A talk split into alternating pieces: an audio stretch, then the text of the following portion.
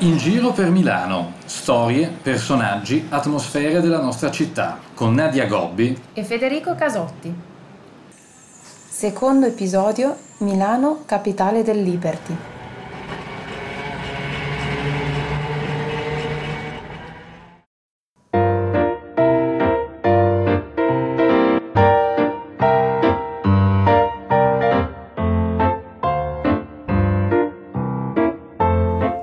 Questo appuntamento in giro per Milano eh, parliamo di un lato della città eh, che non è nascosto ma che bisogna prendersi la briga di andare a scoprire. È davanti a noi, è letteralmente sotto i nostri occhi, fa parte della nostra quotidianità di milanesi ma spesso e volentieri non ce ne accorgiamo o non ce ne rendiamo conto pienamente. Nadia, facciamo un passo indietro di un po' più di 100 anni per andare a parlare di un periodo storico, un periodo artistico estremamente effervescente per eh, Milano, per l'Italia, ma non solo, è un eh, periodo che ha tanti nomi, eh, sia che si chiami Jugendstil, sia che si chiami Art Nouveau, sia che si chiami, come in Italia, stile Liberty.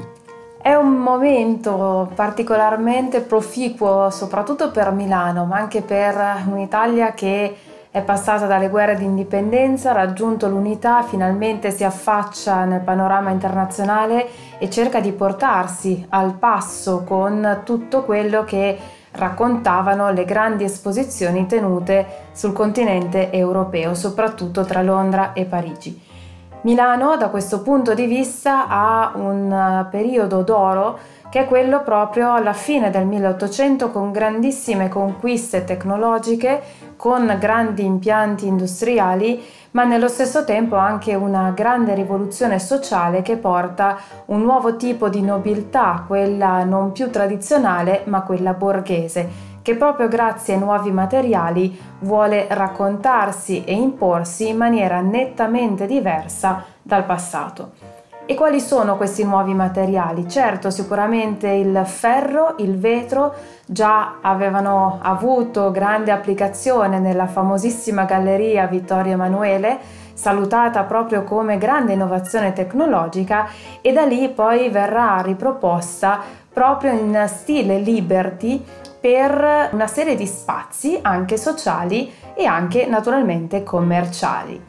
Il primo edificio che presentiamo è quello un po' nascosto, questo sì, in via Grossi, da Galleria Vittorio Emanuele per raggiungere direttamente Piazza Cordusio, si passa attraverso questa via famosa anche perché ci passa il tram numero 1 e quindi anche per questo varrebbe la pena percorrerla almeno per un tratto, ma questa via piccola, non particolarmente lunga, ha anche un edificio, questo sì, incombente da un certo punto di vista, che va sotto il nome dei magazzini contratti. Realizzato da Broggi nel 1903, era pensato come un'immensa vetrina proprio grazie all'applicazione del ferro e del vetro. Diciamo che eh, della struttura attuale rimane sostanzialmente solo la facciata, nel senso che gli interni sono stati soggetti a più e più lavori di eh, ristrutturazione che ne hanno stravolto eh, l'aspetto originario. Della facciata cosa colpisce al di là del, dell'utilizzo di questi materiali che come vedremo poi saranno ricorrenti in uh, questo tipo di costruzioni? Sì, i palazzi quasi sempre hanno mantenuto le facciate, soprattutto nell'area del Cordusio questo avvenne eh, molto spesso e I magazzini contratti avevano questa visione particolarmente moderna per Milano, quella appunto di Broggi, che vuole rendere una vetrina perché il valore di quell'edificio è quello di essere un centro commerciale, come lo chiameremo noi oggi. E quindi la vetrina serviva per due aspetti, quello di mostrare in parte al passante quello che si offriva all'interno e dall'interno poter vedere la vita al di fuori cosa che si è tornati tra l'altro a fare, quindi un continuo dialogo di riflessi che però non è appunto così nuovo. Spostandoci di qualche centinaio di metri dalla via Tommaso Grossi andiamo in piazza Cordusio. Va detto che questo periodo, l'inizio del Novecento, è un periodo molto importante per Milano perché è il periodo in cui prendono forma le piazze, le vie principali, eh, anche eh, alcuni luoghi iconici come ad esempio la ristrutturazione del castello sforzesco. Tutto questo prende forma proprio in quegli anni e eh, Milano prende la fisionomia che eh, è poi alla fine la fisionomia attuale. In particolare per quanto riguarda eh, Piazza Cordusio,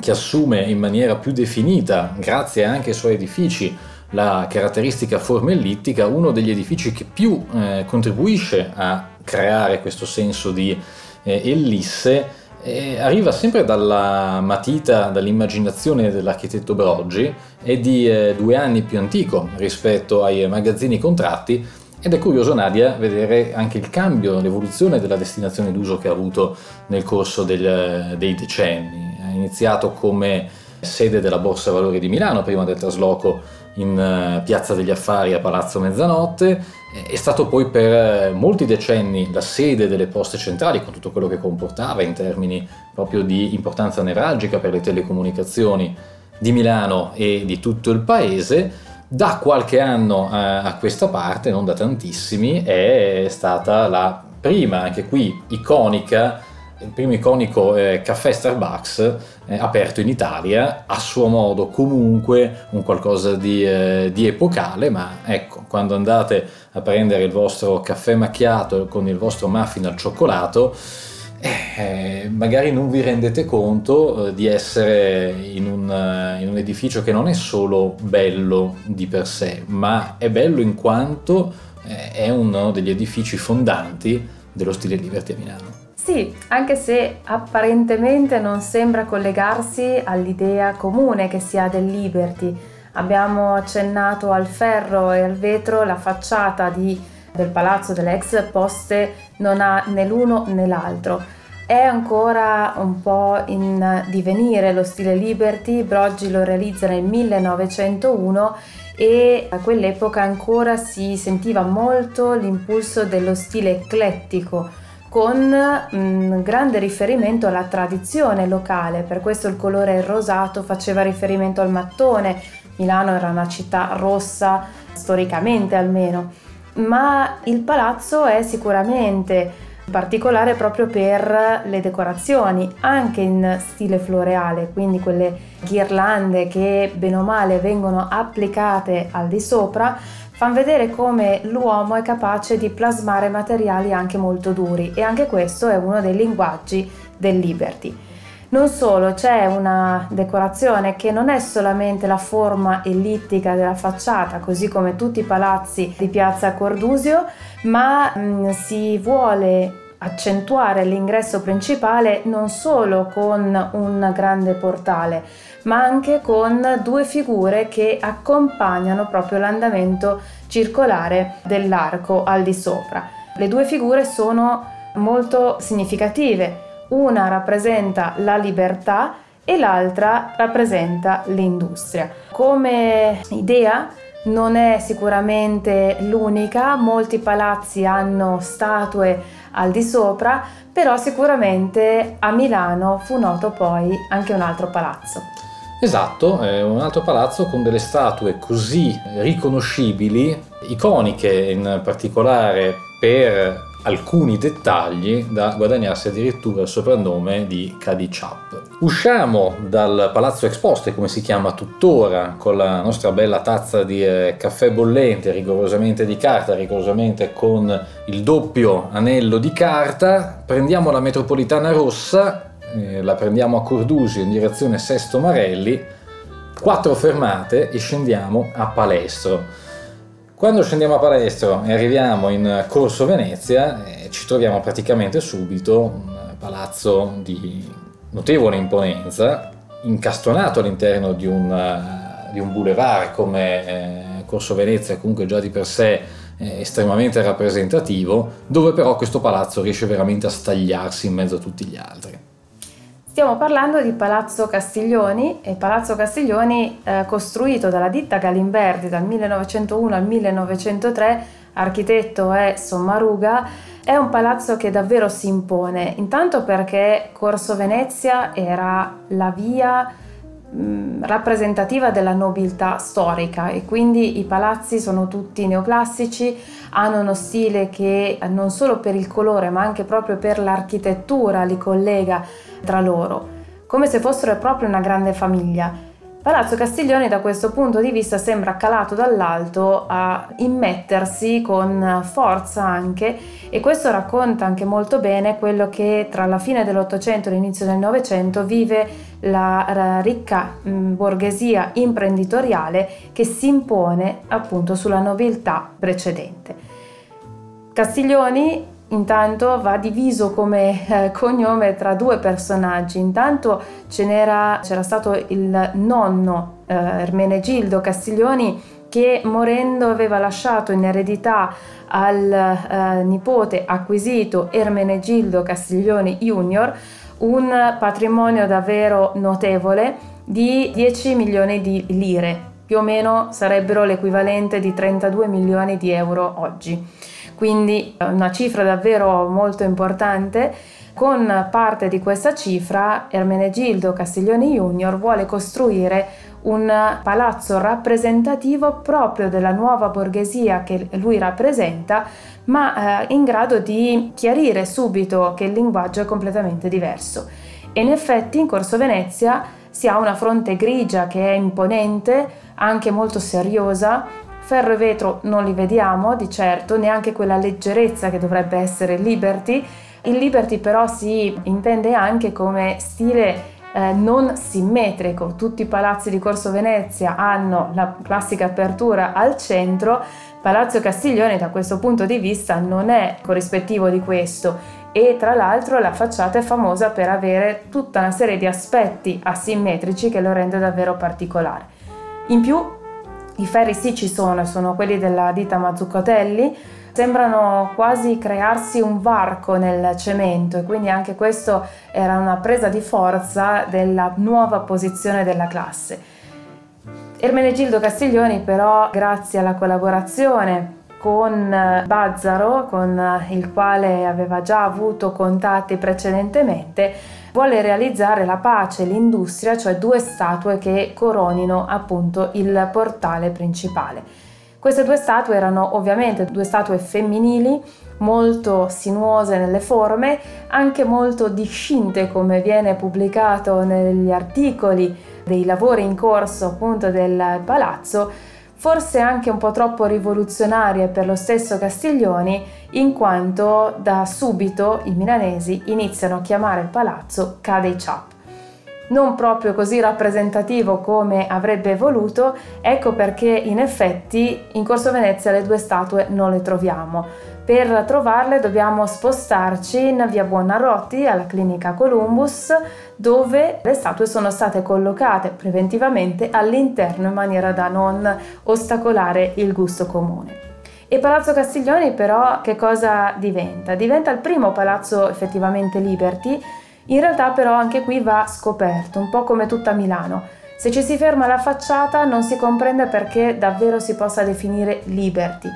addentrandosi nelle sale, eh, assolutamente questo sì viene eh, compreso perché è come un, una sorta di scala, una sorta di gradino che si deve fare perché entrando man mano l'oscurità viene meno e eh, si viene illuminati dalla luce delle vetrate posteriori.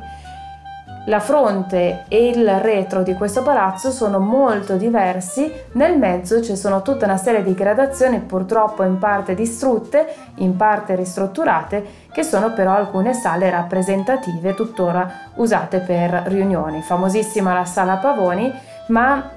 è da via Marina che Palazzo Castiglioni risulta più liberty, quindi molto più vetro, anche vetrate molto alte, con un alleggerimento della struttura e anche il ritorno al mattone, quindi tradizione milanese, anche se naturalmente connotato di tutte le novità stilistiche e artistiche del periodo. Insomma, questo portale privato delle sue statue eh, dovette subire anche poi Nadia dei eh, lavori di ribassamento eh, a cura eh, di eh, Ambrogio Pirovano, una famiglia, quella dei Pirovano, che ha avuto annoverato anche Ernesto, fratello di Ambrogio, anche lui una figura molto attiva e molto rilevante nel Liberty eh, milanese.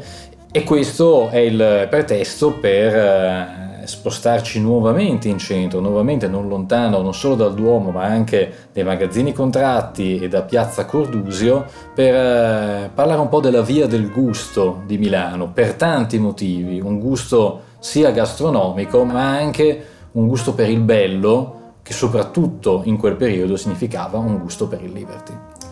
Sì, eh, via Spadari anche qui non è una via lunghissima, è considerata appunto la via del gusto perché ci sono tutta una serie di storiche botteghe milanesi, anche se magari non di origine milanese, che però risultano particolarmente importanti, almeno nella Milano di oggi. Le case, soprattutto dal numero 3 al numero 9, sono proprio in stile Liberty, realizzano una fronte quasi continua. Casa Ferrario è proprio stata realizzata nel 1902 proprio da Ernesto Pirovano con sempre i ferri battuti della ditta Mazzucotelli più pietra e la decorazione è eh, alquanto esuberante, con balconi che sembrano essere collegati tra loro e che fanno sparire quasi definitivamente la struttura dell'edificio vero e proprio, da tanto importante viene ad essere la decorazione stessa. Segue Casa Vanoni che diventa il naturale proseguimento proprio di Casa Ferrario e quindi anche delle sue decorazioni, per poi approdare invece alla Casa Peck, che però ha un gusto completamente diverso. È un, sempre un Liberty, ma è un Liberty che prende origine da Parigi e quindi è anche più chiaro, è in bianco, con una decorazione molto più elegante e meno sovrabbondante e soprattutto con le famose vetrate sinuose che appunto a Parigi si possono notare non solamente negli edifici. Peck, non dimentichiamola questa storia perché è, è storia di Milano eh, a tutti gli effetti, un eh, salumiere di Praga che arriva a Milano nel 1883, apre la sua bottega in via Orefici inizialmente, successivamente si sposta in via Spadari dove esiste tuttora, anche se il, la rosticceria è passata di mano, pur mantenendo il marchio, eh, il nome PEC che è tuttora per eccellenza il simbolo della gastronomia milanese eh, la gastronomia della Milano bene, ma non solo. Spostandoci in Porta Venezia, notiamo come questo quartiere, come diversi altri quartieri di quell'area, con quella distanza dal centro, sono quartieri che hanno ricevuto tutti una notevole influenza per quanto riguarda il Liberty. Questo è dovuto principalmente al fatto che l'espansione di Milano in quel periodo parte inevitabilmente appena dopo il limite originario della città di quel tempo, delle, delle porte, e quindi con eh, la necessità non solo di costruire, ma anche di costruire poi eh, secondo lo stile dominante in eh, quel periodo. E in particolare, passando per via Malpighi, sarà per il contrasto tra la calma, la quiete di via Malpighi, che è anche parzialmente pedonalizzata o comunque mantenuta con una dimensione quasi da paese a poche decine di metri dal trambusto di Corso Buenos Aires, di una delle vie più trafficate di Milano, ecco che colpisce vedere in uh, via Malpighi, alzando lo sguardo, eh, diversi esempi davvero fulgidi del Liberty milanese, non fosse altro che, parlo di Casa Galimberti, per le meravigliose decorazioni in ceramica che la circondano. Sì, Casa Galimberti è eh, davvero un colorito esempio del Liberty. Le piastrelle smaltate che caratterizzano la facciata hanno una serie di motivi legati alla natura che sta lasciando il posto ai nuovi quartieri di Milano, quartieri pensati per operai, per le, la ricca imprenditoria che man mano si espande e fa espandere anche la città di Milano. Due sono i quartieri che nascono in particolare proprio all'inizio del Novecento e uno è proprio quello attorno a Corso Venezia, Piazza Oberdan, l'altro è quello che invece eh, si sviluppa verso Cadorna, Piazzale Baracca. Quindi sono due quartieri che sono molto diversi tra loro e Casa Calimberti lo dimostra. Dalla parte opposta della città niente di simile ma qui appunto le piastrelle, il ferro battuto e tutti quelli che sono i motivi decorativi della natura prendono il sopravvento sulla costruzione, come se la natura che caratterizzava proprio la zona lasciasse il posto, ma non proprio così spontaneamente al, all'uomo e alle sue esigenze. Casa Galimberti nasce nel 1905, l'architetto è Bossi e è un vero e proprio campionario dei motivi liberty tradizionali con anche, eh, anche qui un discorso particolare legato all'aspetto proprio non simmetrico del palazzo. La parte principale, la vera e propria facciata, è quella che è ad angolo, anche se lì sotto non trovate il portone d'ingresso, che invece è spostato tutto verso sinistra ed è, rimane quasi invisibile proprio perché ciò che colpisce l'occhio è la continua decorazione dove contribuiscono con eh, dinamicità e con naturalmente brillantezza le piastrelle smaltate dove ci sono figure maschili e anche femminili, alberi, foglie, fiori, eh, tutto quello che la natura appunto può rappresentare e il tutto si collega con il ferro battuto che riprende le piastrelle ma collega anche la parte in cemento, anch'essa decorata con alcuni motivi decorativi. Quindi un tutt'uno che fa sparire la, l'edificio semplice che viene costruito per caratterizzare Casa Galimberti appunto sotto tutt'altro aspetto. Via Malpighi che è un po' una delle vie principali del Liberty a Milano, non solo per Casa Galimberti ma anche per Casa Guazzoni, nella stessa via, dello stesso autore, appena un anno di differenza dal punto di vista cronologico, dal punto di vista sostanziale e stilistico, una differenza ancora maggiore. Sì, Casa Guazzoni è eh, realizzata sempre da Bossi nel 1906 non ha nessun tipo di aspetto cromatico, contribuiscono certo gli elementi in ferro così come gli elementi in cemento, ma la decorazione è ricca e superba proprio con questi due elementi, quindi mancano sicuramente le cromie delle piastrelle dipinte di Casa Galimberti, tra l'altro quella stessa ditta che aveva gestito Palazzo Castiglioni, mentre eh, Casa Guazzoni rimane da questo punto di vista un po' più serioso o almeno meno colorato appunto rispetto all'altro edificio di via Malpighi. 1906, una data chiave per Milano, per il XX secolo di Milano, così come il 2015 è stato per Milano, senza ombra di dubbio, eh, una delle date chiave per il XXI secolo, indipendentemente da quello che succederà da qua al 2100. Questo perché? Perché nel 1906 Milano ospita eh, l'esposizione universale,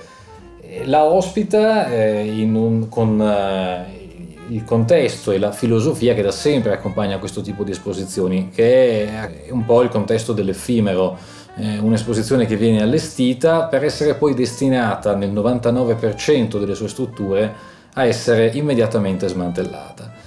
L'1% fortunatamente è rimasto tuttora attivo eh, fino ai giorni nostri e lo troviamo in mezzo al Parco Sempione.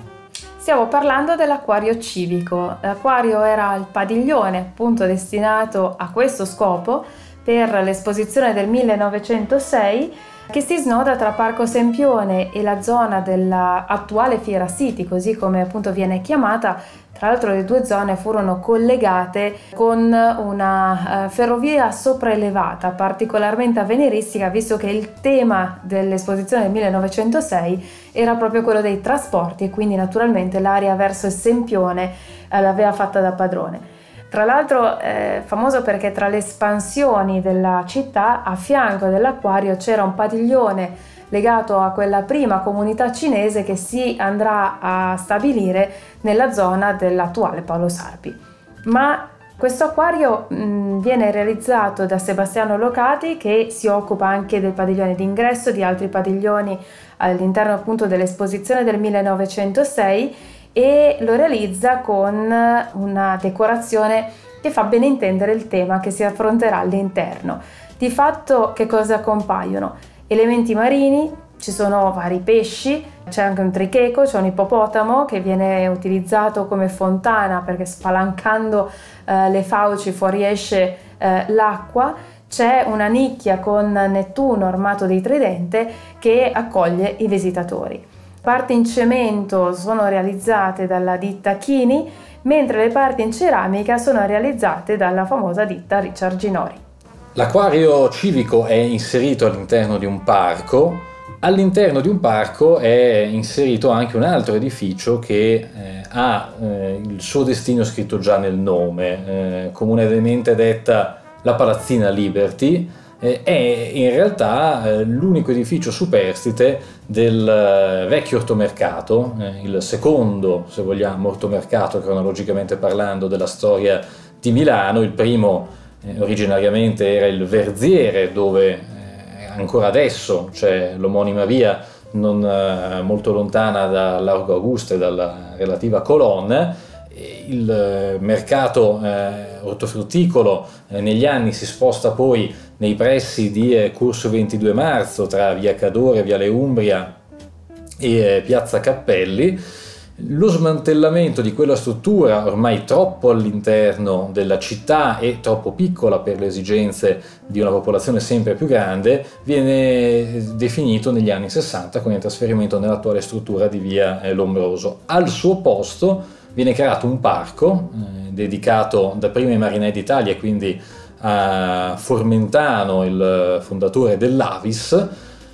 e all'interno si trova questa palazzina Liberty, attualmente dedicata a Dario Fo e a Franca Rame, che furono i primi a prendersene cura maniera, eh,